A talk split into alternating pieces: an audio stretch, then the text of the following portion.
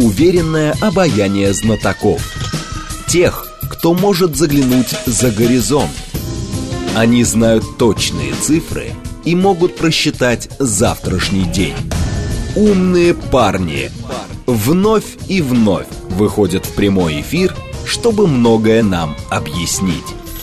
Программа предназначена для лиц старше 16 лет. 15 часов 6 минут в столице. Радиостанция «Говорит Москва», 94,8. Микрофон Евгения Волгина. Мы с вами продолжаем. Наш умный парень Дмитрий Корнев, военный обозреватель, основатель сайта Military Russia. Дмитрий, здрасте. Да, добрый день, здравствуйте. Наши координаты 7373948, телефон, смски плюс 7925 888 948, телеграмм для ваших сообщений, говорит МСК-бот. Смотреть можно в YouTube-канале «Говорит Москва», стрим там продолжается. Дмитрий, давайте по э, субботним событиям пройдемся, потому что версий было множество, честно говоря, уже голова кругом от того, что там было на самом деле. Постфактум-то рассуждать очень легко, и версии строятся все сообразно тому, а какая какой, значит, тип мышления у того, кто это все придумывает. Вот, но здесь я выделила несколько версий. Значит, э, все, что произошло, это большой-большой троян, и Пригожин большой-большой троян, это был какой-то спектакль. Другая версия, это действительно, значит, мятеж, предательство, неподчинение. Третья версия, им некуда больше было идти, потому что иначе Министерство обороны и руководство России ничего не поймет, что нужны какие-то структурные изменения. Угу. Ну, смотрите, э, конечно же, события происходили совершенно неожиданно, и, ну, вряд ли кто-то мог представить, что именно вот так это все будет происходить в эти дни, а, вот в это время, потому что, ну, напомню, да, что у нас э, как минимум ожидание большого украинского контрнаступления – ну, либо уже начало этого контрнаступления, если оценки расходятся. Вот, и здесь такие события. Ну, э, первое, что приходило в голову, это, да, это спектакль, то есть срежиссированный, построенный специально для решения каких-то, ну, последующих задач, вопросов. Связанных со СВО, ну, например. Да, например, ну, например, там, не знаю, то есть необходимо, чтобы вся страна в одном порыве сплотилась вот для этого нужна определенная встряска. И вот, ну вот, не знаю, кому пришло, могло прийти такое в голову, вот, организовать вот такого рода э, события. А то того, люди чтобы... последние полтора года очень якобы расслаблены в стране. Ну... А, да, да, безусловно. Вот, ну, ну были такие мысли. А, что могло а, обосновывать такой подход? Ну, достаточно простые вещи. То есть э, люди такого класса, как э, Евгений Пригожин, ну, казалось бы, не способны на э, незапланированные действия. На бунт. Ну, на, да, на, на, какие-то, само, на какую-то самодеятельность они, ну, это невероятно. Как, казалось бы, что это невероятно. Вот. А, тем не менее, понимаете, то есть э, то, как это кончилось, ну, с одной стороны, то, как это кончилось, подтверждает, что это, в общем-то, могло быть, в общем, какой-то каком-то смысле спектакль, потому что, ну, как свет выключили, э, занавес закрыли, все. А летчики? А летчики? Вот. Э, вот это совершенно как бы не ложится ни в какие рамки вот, ну, никакого спектакля, потому что ну, летчиков, ну, более 10 летчиков э, угу. мы потеряли за сутки. Напомню, три вертолета э, систем РЭП в разной степени э, повреждения. А, один а, военно-транспортный вертолет, а, один ударный вертолет и еще один ударный вертолет и самолет, командный пункт полностью уничтоженный Ил-22 с экипажем 10 человек. Это все реальные боевые потери, то есть это не э, фейк, это не, ну, не знаю, там видеокартинка, к сожалению. И здесь, ну, да, вот э, это последствия применения оружия э, ЧВК «Вагнер» или это ну, вот просто то, что стечение обстоятельств в процессе сопровождения вот этого марша, ну, тут уже, я думаю, Следственный комитет разберется, угу. и соответствующие службы, что, где и кто именно и как стрелял. Но то, что это абсолютно связанные события, это, ну, факт, конечно. А, кроме этого, ну, слава богу, больше ничего не случилось. Ну, э, то есть столкновение, ну, например, Росгвардии или полка Ахмат с э, ЧВК, Вагнер, угу. да, с ЧВК Вагнер не произошло. а, боевого столкновения. А ну, оно вполне могло произойти. Даже, даже на входе Вагнера в Ростов-на-Дону могли произойти соответствующие события. То есть мы э, волей-неволей стали свидетелями, ну, почти онлайн э, всех этих событий, то есть которые снимали очевидцы, и в течение 5-10 минут это все находилось э, ну, в Телеграме в общем доступе. Uh-huh. А, вот. Э, то, как это кончилось, э, все-таки говорит о том, что ну, маловероятно, что это был именно спектакль. Если это был спектакль, то, вероятно, другой. То есть, mm-hmm. эм, ну, вероятно, может быть, планировался какой-то один спектакль, но он вышел из-под контроля. Понятно. Но опять же, смотрите, то есть э, сейчас мы, мы просто говорить... гадаем, да. да мы пытаемся один... логически, как мне кажется, знаете, я в последние дни просто и работая, и читая все это, пришла к выводу, что а, многие процессы в России вообще алогичные, и поэтому пытаться найти логику в чем-то, но это, в общем, просто попытаться как бы объяснить себе картину мира, но не обязательно она будет с реальностью совпадать. Согласен полностью, потому что, ну, э, в конце концов, э, у нас будут оглашены какие-то официальные итоги угу. вот этого мероп... ну, не мероприятия, этих событий. Угу. Да, этих событий будут официальные расследования. Ну и, конечно, э, вступать с ними в противоречие, это, ну, э, так себе занятие. Вот. А, поэтому, конечно, надо дождаться официальных итогов. Но то, что, судя по всему, что-то пошло не так, ну, по крайней мере, то, что абсолютно управляемый руководитель э, одной из самых дееспособных э, частей разных формирований вокруг вооруженных сил России, угу. одной из, ну, так считается, по крайней мере, одной из самых эффективных штурмовых групп ЧВК «Вагнер», ну, по сути, это штурмовая группа большая, это набор штурмовых групп. А, и вдруг вышел из-под контроля, а, вышел э, и начал совершать какие-то действия, которые не были запланированы, которые, ну, действительно, это был, по сути, ну, формально, неформально, визуально, это был бунт, ну, это ненормально. Mm-hmm. То есть, если вот это не было сценарием, то на самом деле, э, возможно, ситуация не лучше. А, то есть, если такое может произойти с частями, э, соединениями, э, близкими к вооруженным силам России, все-таки я оговариваю, что это не э, части соединения вооруженных сил. Но а они там ЧВК... были не просто, они были там не по личной, скорее всего, инициативе, они, естественно, были как минимум с согласия или по договоренности с руководством России. С одной стороны, мы увидели, что это а, как бы одно из сильнейших, ну, как говорят еще, подразделений в мире, с учетом их э, деятельности в Африке и прочее. То есть, да, сильнейшее подразделение, но при этом сильнейшее подразделение, которое вот так вот с кондачка могут сбунтоваться. Это как бы вызов. Да, да, да. Ну и просто то, что такое вот возможно, что вот раз и э, кто-то самостоятельно решает, ну, извиняюсь, поменять руководство вооруженных сил, ну, если мы ну, проследим там вот эти выступления, которые были в течение... Да, было ну, требование к отставке, да, да, да. Да, да, да. То есть, ну, это ну, абнормал, то есть, ну, это ненормально, и это говорит о том, что, ну, если на, местах есть такие руководители, то, ну, вероятно, надо что-то делать. То есть, видимо, те действия, которые предшествовали вот этим событиям, то есть э, указ о том, что все ЧВК должны подписать угу. контракт с Министерством обороны, возможно, они, ну, э, где-то инициировали, но это необходимые действия для защиты а, ну, извиняюсь, конституционного строя, в конце концов.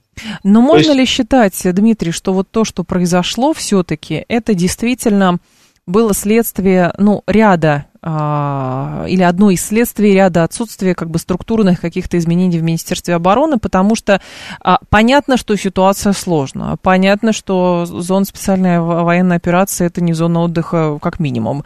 Вот, вопросы к Министерству были регулярны, но чисто политически мы понимаем, что у нас есть как бы э, аппаратные методы принятия решений, которые не выносятся на поверхность, но есть еще и внешние вызовы, которые игнорировать невозможно.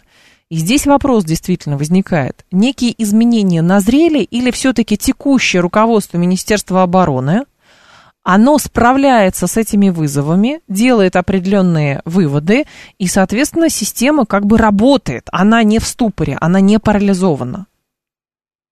Ну, здесь, смотрите, да, то есть очень такая, ну, скользкая, скользкая тема, с одной да. стороны. А, с другой стороны, ну, смотрите, то есть а, проблемы явно есть. Ну, то есть само возникновение вот этого феномена, а, вот этих событий э, говорит о том, что ну, ну как, как, какие-то проблемы существуют. Проблемы несогласованности, э, проблемы, может быть, контроля э, и организации работы в целом. Окей. А, с одной стороны. С другой стороны, специальная военная операция и контрнаступление украинское пока стоит на месте. Да. А, а, окей. Э, это уже как бы первое это проблема, второе это заслуга. Ну, надеюсь, что заслуга. А, дальше справится текущее руководство Министерства обороны вот с комплексом проблем? Не справится. Возможно, и тот, и другой вариант, они, ну, реально, положа mm-hmm. руку на сердце, невозможны. А, на переправе менять коней, ну, вопрос такой, тоже, опять же, ну, риторический, не риторический, но это вопрос. То есть это вопрос, наверное, к высшему руководству страны на данный момент. То есть насколько готовы будут совершать такие действия по изменению э, И ради чего, самое главное, да, ради чего? То есть это признание да. неэффективности действующей как бы связки Шойгу-Герасимов, или же все-таки это какие-то другие причины? Ну да, потому что причины могут быть и действительно другими. То есть угу. выстраивание жесткой командной вертикали, но оно предполагает, что если где-то на каком-то этапе какой-то кирпичик окажется мягким, вертикаль может и наклониться. Угу. А, вот как бы здесь тоже мог, могут быть ну, определенные как поле для деятельности.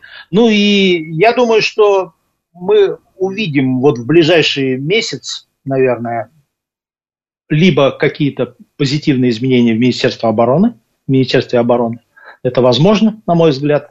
А, ну, либо мы перейдем к тому, что на самом деле все хорошо, все в порядке, то есть э, все какие надо лейкопластыри залеплены, а, все, ничего менять не надо. То есть mm-hmm. то, что произошло, это просто вот случайный а, всплеск какой-то непонятный. А, ну, наверное, это не очень позитивно, на мой взгляд, да, то есть я думаю, что какие-то изменения должны быть. Люди должны увидеть, что что-то меняется. Потому что, ну, напомню, таких событий, э, наверное, в нашей новейшей истории, ну, не было. Ну, и по сути, в новей... не было, да. да. И не в новейшей истории тоже там. В советское время были какие-то, ну, э, скажем так, бунты, но они носили исключительно локальный характер. Там, да, корабль э, бунтовал, да, там еще что-то в советское время. А вот э, в новейшей истории такого рода э, была одна из версий высказана, почему, в принципе, это случилось, но, опять же, по горячим следам один из политологов написал, который пытался как бы вот сверху рассмотреть эту ситуацию, а продиктовано все было тем, что сроки проведения специальной военной операции уже стали довольно критичными в восприятии, в том, как они влияют на остальные процессы, и поэтому энтропия накапливается. Ну, возможно, да, человек, терпение человека, оно не безгранично, то есть э, люди устают, э, руководящие люди еще больше устают. И да, ну, на самом деле, одно из наблюдений было, что все очень сильно похоже на нервный срыв. И вот э, по своей хронологии угу. нервный срыв очень э, хорошо ложится вот в то, что происходило 23-24. Но на самом деле, вот почему здесь, опять же, то есть но маловероятно, что это может вот так вот неожиданно произойти. Ну, смотрите, большинство записей, которые прозвучали 24 числа, а, выступления Пригожина, были записаны заранее. Там, правда, говорят, что это поправка на UTS.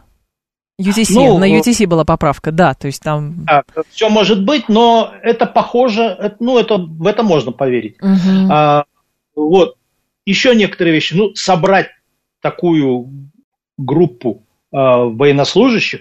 Ну, сейчас, правда, говорят о том, что Пригожин говорил, что у него 25 тысяч э, человек под ружьем, но э, сегодня уже появилась информация, что фактически их было меньше, там 8 тысяч. И, возможно, это одна из причин, почему он при первой же возможности остановился. ну, потому что реально это, эти силы не могли э, ничего серьезного сделать. С другой стороны, какие, что они собирались делать? То есть здесь тоже можно было рассуждать, и мы об этом в субботу говорили, что, с одной стороны, они не встречают как бы ярого сопротивления, вот, ну, несмотря да. на то, что там и Кадыров говорил и так далее. С другой стороны, и как бы присоединение каких-то частей мы тоже этих не встретили по дороге. Вот, и все, в общем-то, как раз-таки в логичном месте завершилось. Это, ну, практически перед мостом через Аку, потому что вот здесь тоже был большой вопрос, а что сделать с мостом через Аку? Через Аку? Да, да, да. Ну, то есть, понимаете, кончилось все очень кстати, то есть все молодцы, то есть угу. э, Александр Лукашенко вообще молодец, то есть, э, ну, то есть он, по сути, вот как бы получается, на, решил этот кризис.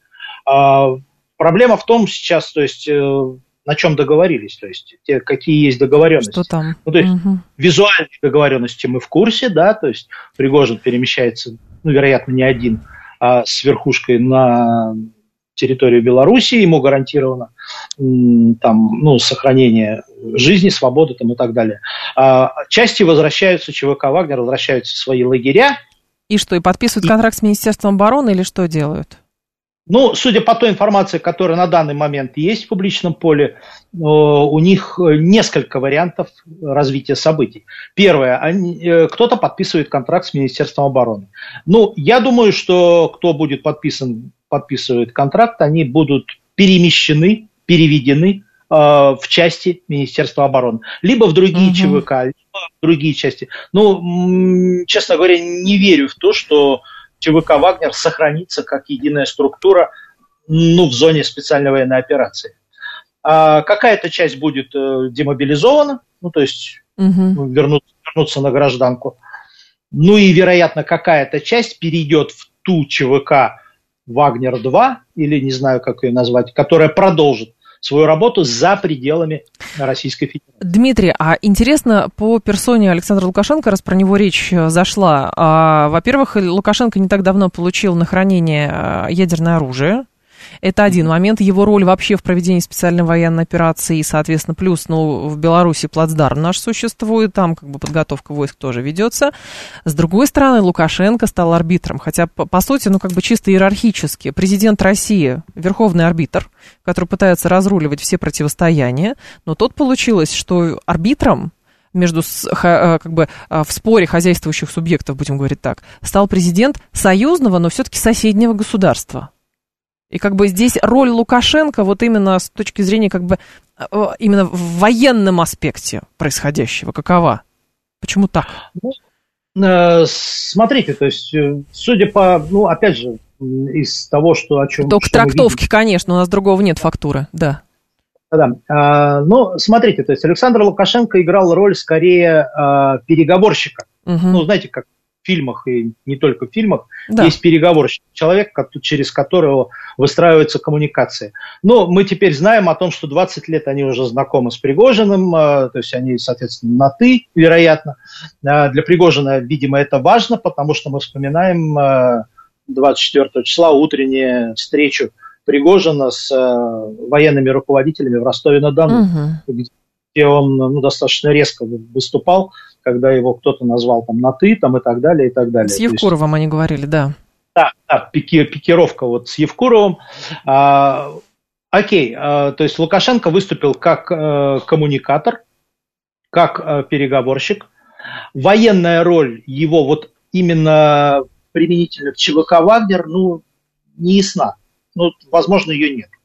Ну, то есть, да, наверное, он заинтересован, возможно, заинтересован в том, чтобы ЧВК или остатки ЧВК «Вагнер» э, перешли под юрисдикцию Белоруссии и стали, ну, таким белорусским воинствующим субъектом. Чтобы, чтобы беспокоить Польшу, потому что там была новость такая, что Анджей Дуда заявил, мы срочно укрепляем границу, видимо, опасаясь, ну, что да. теперь да. дивизии Вагнера будут на границе там стоять. Да, теоретически такое возможно. А, а, с точки зрения общих вопросов, ну вот я не знаю, как эти общие вопросы, имеется в виду вот ядерное оружие в Белоруссии.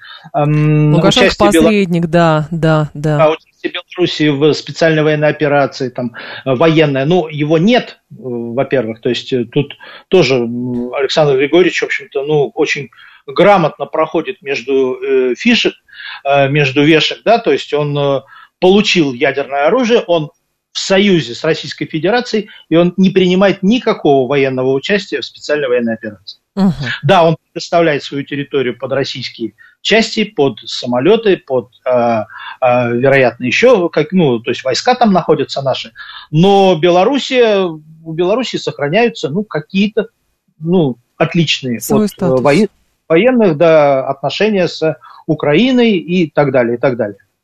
Напомню один маленький момент, возможно, он важен будет, а может быть, нет. А, Российская Федерация не может передать кому-то на хранение ядерное оружие.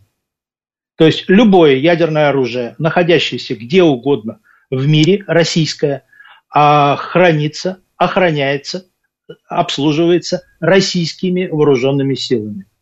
Использование его, ну, мы сейчас слышим, да, что Лукашенко один звонок сделает, и он может его использовать. Это невозможно. То есть, эм, ну, скажем так, без решения э, Верховного командования российского, применения российского ядерного оружия, э, возможно, украинскими ракетчиками, украинскими летчиками, ой, извиняюсь, белорусскими uh-huh. ракетчиками, белорусскими летчиками и так далее, но только по решению высшего э, руководства Российской Федерации. Лукашенко может инициировать такой момент, да, но не более. А все остальное, ну да, он, он получил такой определенный пиар-куш, который, ну, пока эксплуатирует. Другой момент по поводу Киева. Нью-Йорк Таймс, вообще вся зарубежная пресса вчера, конечно, пыталась тоже трактовать, что же там на самом деле, но Нью-Йорк Таймс пишет следующее. Киев не смог воспользоваться а, попыткой мятежа Пригожина на поле боя. Издание отмечает, что не было никаких брешей в обороне, которым можно было воспользоваться. Никакие подразделения не покинули свои позиции, а в боевых действиях не было затишья. Да, действительно, а была у них была идея, потому что это было все настолько стремительно, что полностью все вот это вот развернуть, срочно вызвать оттуда какие-то войска, и что якобы для этого была какая-то необходимость вызывать оттуда войска, этого нету. Ну, действительно, надо, ну, могу подтвердить, по крайней мере, вот по независимым источникам, каких-то изменений в вооруженных силах России на, в зоне специальной военной операции вот события 23-24 числа не вызвали. Пять самолетов транспортных поступ, прилетела пустыми а, в Минск, ну, в Белоруссию. Э, считалось, что они должны взять там некое подкрепление и привести его в Подмосковье.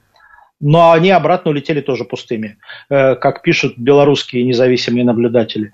То есть, вероятно, просто повезло, что события кончились. Угу. Ну, а может быть, э, в общем-то, никто и не планировал. Ну и в конце концов, есть еще один момент.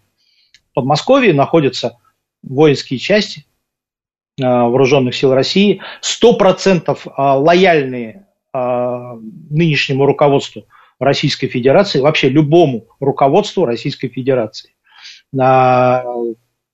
Достаточные для того, чтобы силы даже ЧВК «Вагнер» целиком остановить, отразить, уничтожить, ну или, по крайней мере... Прекратить продвижение. Да-да-да. То есть, ну, как бы есть там э, Таманская дивизия бывшая, есть Кантемировская, ну, то есть они сейчас там э, бригады и так далее, и так далее, но э, эти части, они есть, и эти части, в общем-то, ну, одни из лучших частей вооруженных сил России по уровню, по качеству, по снаряжению. Угу. Так что, ну и плюс у нас есть специальные различные спецслужбы, есть Росгвардия, ну и так далее, и так далее. То есть наряд сил и средств, который был в распоряжении центрального правительства, но он был более чем достаточно. Без приема ну, каких-то подкреплений с линии соприкосновения. Через три минуты, Дмитрий, продолжим. А, Дмитрий Конечно. Корнев с нами, военный обозреватель, основатель сайта Military Russia. Тут еще про строительство байрактаров на территории Украины поговорим, про ядерное оружие и про обещание Украине вступления а, в НАТО. Это умные парни. Уверенное обаяние знатоков. Тех, кто может заглянуть за горизонт. Они знают точные цифры и могут просчитать завтрашний день. Умные парни. 15.35, столица радиостанции «Говорит Москва». У микрофона Евгения Волгина. Мы с вами продолжаем. Наш умный парень Дмитрий Корнев, военный обозреватель, основатель сайта Military Russia. А, Дмитрий, вопрос по, значит, еще, а, еще один, прежде чем к Байрактарам перейти это источники РИА вчера писали, что посол США в Москве якобы с МИДом связывалась из-за ситуации с ЧВК Вагнером. Значит, контактов с, между Лавровым и Блинкиным не было. Себе списал, и какая-то американская, какое-то американское издание еще подчеркивало, что американцев очень беспокоила тема с ядерным оружием. Тема ядерного оружия в иностранной повестке, она прям везде. То, значит, они говорят, что Путин вот сейчас расчехлит кнопку все нажмет, ужас и кошмар. Этого не происходит. Потом а, какие-то опять накачки идут. В Белоруссию передали, значит, это сделать Лукашенко, а Путин этого делать не будет. Третий этап. А, Пригожин пошел штурмом на Москву, и поэтому он завладеет красной кнопкой, и снова все. То есть это стандартная какая-то а, тема а, пугающая, на кого рассчитанная? Или это действительно у них в повестке, в политической? Красная кнопка в России? Ну, здесь скорее, смотрите, достаточно просто все. То есть, угу. вот смотрите, среднего обывателя, американского, западноевропейского, то, что здесь у нас происходит, ну, не особо интересует. Ну да. Вот э, проблемы, допустим, э, противостояния палестинцев и Израиля, их интересуют. Там община, они... потому что большая, конечно. Да, да, и выходят на демонстрации там, э, в поддержку палестинцев э, с осуждением э, израильской военщины, как раньше говорили в советское время. А Россия их интересует, ну, одна из точек зрения, конечно, Россия их интересует в том смысле, чтобы отсюда ничего не прилетело к ним. Угу. Вот. И а, а что может прилететь такое, с чем они не справятся? Это ядерное оружие. А, конечно, это опасно, да. Ну и здесь, смотрите, то есть э, Пригожин двигается по территории а, европейской части Российской Федерации. Так. А его части двигаются. Там есть база хранения ядерного оружия. Угу. Ну, то есть боеголовки. Ну, то есть а, они возможно... же восприняли несколько иначе, думали, что пригожинцы начнут захватывать э, все на свете, значит, устраивать здесь кровавую бойню и захватывать ядерное оружие, чтобы был аргумент перед Путиным. Но, видимо, такая у них была логика. Ну, да, в, в том числе и это, но в том числе есть еще какая вероятность, что, ну, а вдруг, вдруг э, наше руководство не управляет ситуацией, а, понятно. кто-то кто-то отдаст приказ какой-то, да, то есть ядерное оружие может... Ну, то есть, понимаете, то есть э, в, вот там э, за вот этим занавесом в России, э, оттуда смотрим, да, угу. за занавес, в России что-то происходит странное и абсолютно непонятное. Понятно. Ну, потому что бунт в нынешней России – это невероятная ситуация. А, то есть там что-то, почему, то есть, ну не знаю, то есть кто-то дал приказ провести бунт. Ну, а как, вот это первая мысль, которая там приходит в голову. Раз дали приказ провести бунт, э, какой еще они могут приказ дать, там вот эти русские? Э, то есть, ну, соответственно, да, то есть э, звонок идет сразу на самый верх, да, то есть у вас все в порядке, у вас ядерное оружие на месте, под управлением. Так продолжайте там... убивать друг друга на Украине, нам это очень нравится, да, но главное, ядерное оружие не запускайте никуда, но это правда да. так выглядело. Ну, э, это на самом деле, скорее всего, так и было. То есть э, у вас ядерное оружие в порядке, на месте, а по-прежнему под управлением там РВСН, 12-го да. главного управления Министерства обороны и так далее. Все в порядке? Ну, все, ладно, слава богу. А остальное делайте, что хотите там, да, то есть пускай у вас там э, все друг друга действительно, как вы говорите, перестреляют, но ядерное оружие, главное, чтобы было под контролем. Угу. Вот, собственно, вот это и их и беспокоило, конечно же, в первую очередь. Ну и э, если мы вспомним распад Союза, да, то вполне может быть и тогда звучали такие типа, а может быть помощь какая-то нужна в плане контроля за ядерным Действительно, вооружением. давайте мы вас, э, пригласите нас, да. пожалуйста. А, мы да, там давайте посидим. Там, может, на время боеголовки вывести, допустим. Конечно. А лучше уничтожить, ну, да. Ну, да, да, да. Ну, я, понятное дело, что это скорее уже шутка, но, но логика-то у них вот, вот как раз именно вот близкая к этой. Угу. По поводу Байрактаров, по поводу вообще территории Украины, потому что компания а, Байкар рассчитывает начать производство боевых БПЛА Байрактар ТБ-2 и Байрактар Акинчи, видимо, так называется, на Украине в 25 году, и гендиректор фирмы об этом говорил. Насколько я понимаю, Байрактары сейчас активно на Украине не используются. То есть, либо это была какая-то договоренность между Эрдоганом и Путиным, что Эрдоган прекращает эти все поставки, либо они доказали свою неэффективность. Но вот эти заявки, что а, сейчас уже турецкое, а до этого европейское какое-то, значит, какие-то производства оружейные будут располагаться на Украине – а это про что? Это про планы, что все уже поделили, все уже решено, или про что это?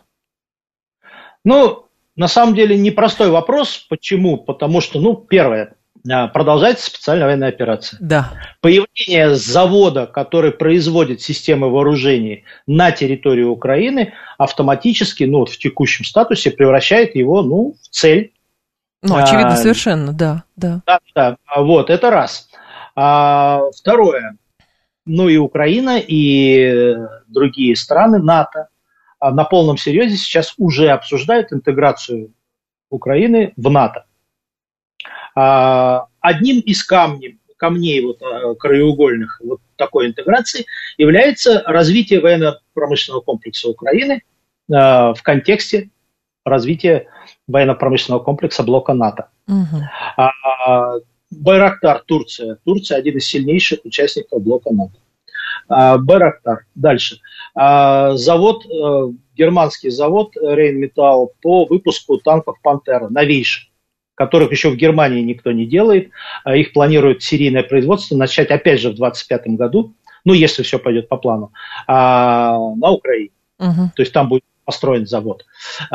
Здесь, ну, вот, я не знаю, ну, если в случае с Турцией можно поверить в то, что Эрдоган как-то договорится э, с Путиным о том, что вот давайте вот этот участок, вот эту территорию, вот такой квадрат вооруженные силы России трогать не будут, а все, что там производится, будет немедленно покидать территорию Украины и будет использоваться где-то еще. Ну, Действительно, всегда же так делается. В зоне боевых действий строится завод, чтобы продавать это оружие потом в третьи страны. Конечно, бизнес-план. Как швейцарские Только... часы работает. Ну да, то есть это, это просто бизнес, ни, ни, ничего более, то есть, ну, ничего личного, как говорится. А, ну, невероятная ситуация, да, uh-huh. то есть либо они что-то знают, и они знают, что к 2025 году специальная военная операция завершится, и завершится в, в таком э, формате, что эти, этот завод сможет работать. Ну, потому что э, вариантов э, завершения специальной военной операции как минимум несколько. Один из них, допустим, предполагает э, демилитаризацию Украины и, допустим, прекращение производства на территории Украины ну, каких-то видов вооружений. Но сейчас же у нас скорее... говорят, что у нас демилитаризация НАТО на территории Украины происходит, ну, в смысле оружия НАТО, да.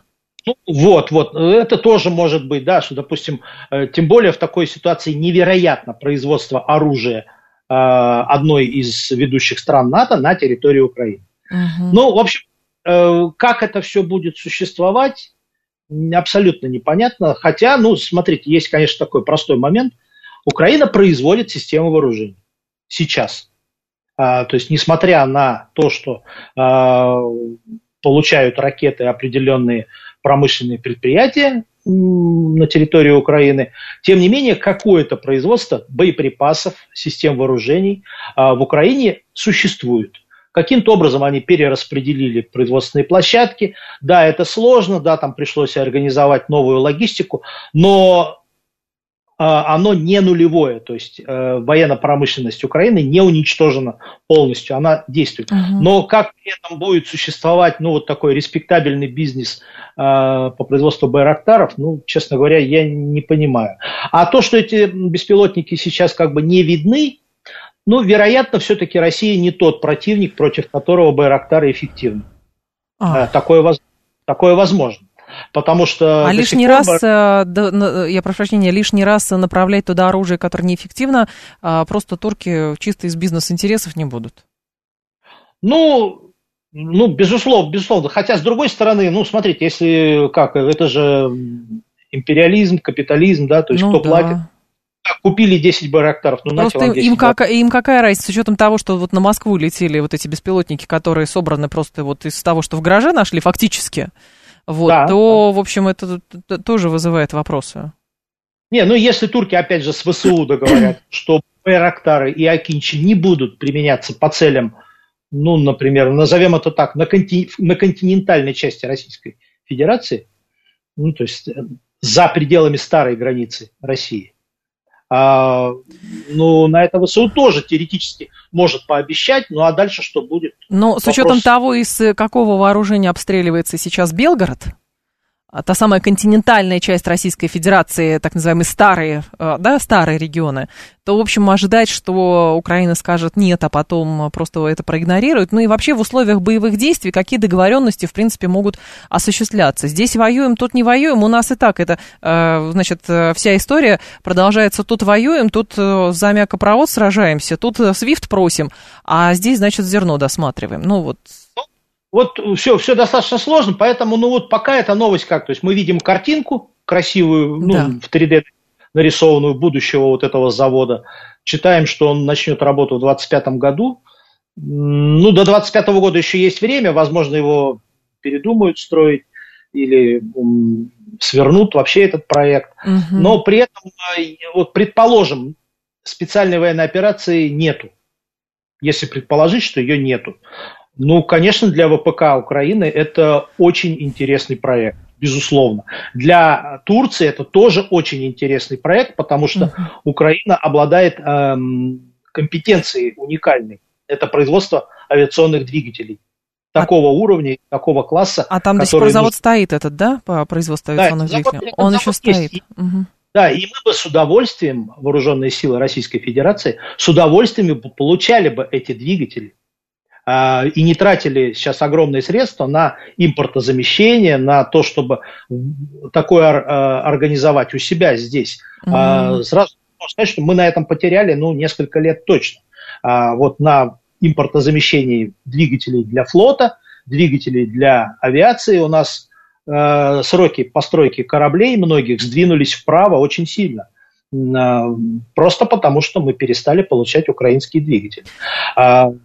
Так что, ну, если бы если бы, то, конечно, это интересная тема. А Но... Чисто технически, вот эта вся история, то есть берем, а, отметаем политический аспект обещания Украины вступления в НАТО, то есть понятно, что сейчас для Украины это очень мощный политический стимул вступления в НАТО и вступления в Европейский Союз, как, значит, приглашение в эту большую дружную европейскую семью а, в качестве спасения от, значит, России, которой бежит Украина. А технический аспект, Насколько важно и интересно Украина для НАТО в плане технического перевооружения? Потому что, ну, я не думаю, честно говоря, что здесь только политический аспект обещания.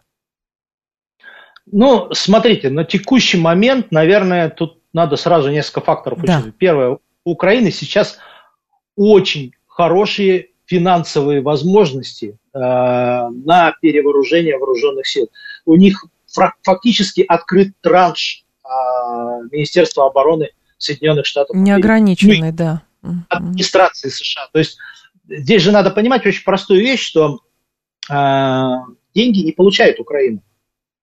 Украина получает вооружение, которое оплачивают США и другие страны. То есть это ну, для ВПК стран НАТО вообще очень удобная ситуация. Надежно. То есть вам платит не э, ВСУ, с которым вы даже не знаете, как кого там где зовут, вам платят из Вашингтона твердой валютой, все нормально. То есть э, все те же ну, знакомые товарищи, с которыми вы уже много mm-hmm. десятилетий работаете.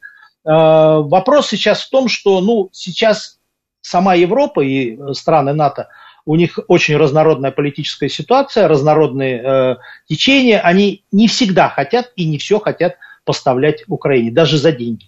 Эм, ну, вот, э, как говорится, в США такой ситуации нет. США поставляет э, все, что можно, и выделяет, ну, как минимум по 300 миллионов долларов ежемесячно. Это просто для поддержки. У них, кроме этого, есть большие программы, которые измеряются там э, сотнями и э, миллионов и миллиардами, но для поддержки 300 миллионов чисто на снаряды э, в месяц. Э, так что, ну, вот Украина в этом смысле интересны странам НАТО. Ну и есть еще один момент, да, если предположить, ну вот исходим из того, что странам НАТО нужен кордон, пограничный кордон э, от вот, Российской Федерации. Ну а из кого этот кордон должен выстраиваться? Ну вот у нас уже картинка есть. То есть Финляндия, страны Прибалтики, Украина, и все, а дальше еще неплохо было бы, э, конечно, и за Кавказем решить вопрос. То есть, Этот там, кордон Грузия. от э, России, как бы, чтобы Россия не продвигалась, или э, кордон, который они могут как бы снять в нужное для них время и пойти сюда? Ну, вот это самый глобальный вопрос на самом деле. То есть, если исходить из того, что их интересует, ну, их, имеется в виду западный мир, да. интересует, чтобы отсюда ничего не прилетело, то кордон им нужен э, с точки зрения медицины. Ну, то есть медицинский кордон своеобразный, да, э, чтобы было время на подготовку в случае, если отсюда не просто полетит, а еще и пойдет. Угу. Но если исходить из того, что им нужны территории для подготовки, вот плацдармов, да, то тут тогда возникает вопрос, то есть э, кто и сколько и чего полезного сделал для того, чтобы этот кордон за последний год э, увеличился, вот эта граница непосредственно с блоком НАТО увеличилась в несколько раз. Угу. Ну, в общем, есть как бы сомнения, ну, у меня, по крайней мере, определенные, что они сюда планируют. Опять же, ну, смотрите, если они планируют напасть на м, спящую Россию, да, почему у них снаряды кончились вот через несколько месяцев? А, после помощи какой-то Украине. А, почему у них проблемы с поставкой танков? Почему у них они не могут там решить между собой какие-то вопросы? Казалось бы, да, если они планируют нападать, так они там самолеты уже год должны летать, F-16 в составе ВСУ. Но они даже в этом году не факт, что будут. То есть увеличение войсковой группировки в отдельно взятых странах это как бы не демонстрация того, что они готовы марш-бросок какой-то совершить. Ну, смотрите, то есть увеличение группировки, насколько там, одну бригаду перекинули, допустим. Да, да, да, да, да. 4 тысячи ну, человек там говорили как раз. 4 тысячи человек. 4 тысячи человек – это в 6 раз меньше, чем э, ЧВК «Вагнер» располагала, ну, официально угу. якобы, с 4 числа. В 6 раз меньше. Ну, не знаю, то есть это насколько это серьезно. То есть с такими силами угрожать России, ну, просто невероятно, невозможно с учетом, э, там одна бригада Искандеров может эту э, бригаду уничтожить за ну, минут пять примерно. При, если полностью использовать свой боекомплект без перезарядки даже. А у вас есть ответ на вопрос, почему действительно, э, как бы вот, несмотря на то, что все страны скидываются Украине, это оружие очень быстро на Украине уничтожается, и, соответственно, как выясняется, не остается у них своего. То есть понятно, что вот этот период, который принято теперь в международной политике в Европе считать как бы периодом затишья, он спровоцировал, что активная милитаризация, она была поставлена на паузу, опять же, после Второй мировой войны. И по факту ну, поэтому как бы у них оружия и нету. Вот срочно они сейчас будут заново этот процесс милитаризации, видимо, у себя запускать. Или же не будут. Ну, судя по всему, они его пытаются запускать уже, да, то есть они поняли, что для, если вдруг им придется столкнуться с Россией, то и без применения ядерного оружия, допустим, а, то тогда их э, подход явно, ну, скажем так, неэффективен. Их подход какой? То есть надо учитывать вплоть до единиц, сколько танков, то есть все должно быть посчитано, э, все должно быть эффективно, то есть там 12 танков, наверное, будет достаточно, то есть такой достаточный принцип без uh-huh. избыточности. А, ну вот, то есть при столкновении с вооруженными силами России это вызывает э, ну, несостоятельность определенную такого подхода. Им придется сейчас наращивать и собственные вооруженные силы, а тут еще и Украина. Ее тоже надо будет снабжать поддерживать, воспитывать и так далее. То есть, ну, на самом деле, налицо как бы необходимость, ну, не знаю, там, глобального изменения подхода блока НАТО к формированию собственных вооруженных сил, в том числе с точки зрения техники. Угу. Перспектива, у нас две минуты остается, перспектива передачи самолетов. Как вы ее оцениваете? Самолеты, ну, я считаю, что ВСУ получит самолеты, вопрос когда. Скорее всего, это произойдет либо к концу года, Э, самое начало 2024 года. Но я думаю, что здесь вопрос уже решен. Сейчас как с танками. То есть будут, э, вот, ну, как говорится, перекладывать ответственность друг на друга. но в итоге ВСУ получит самолет, я думаю. Если И что это того... даст им? Вот что это даст им? Просто почему спрашиваю, как бы для нас риски какие? Ну, для нас в любом случае любые изменения поступления новых систем вооружений в распоряжение ВСУ для нас неприятны.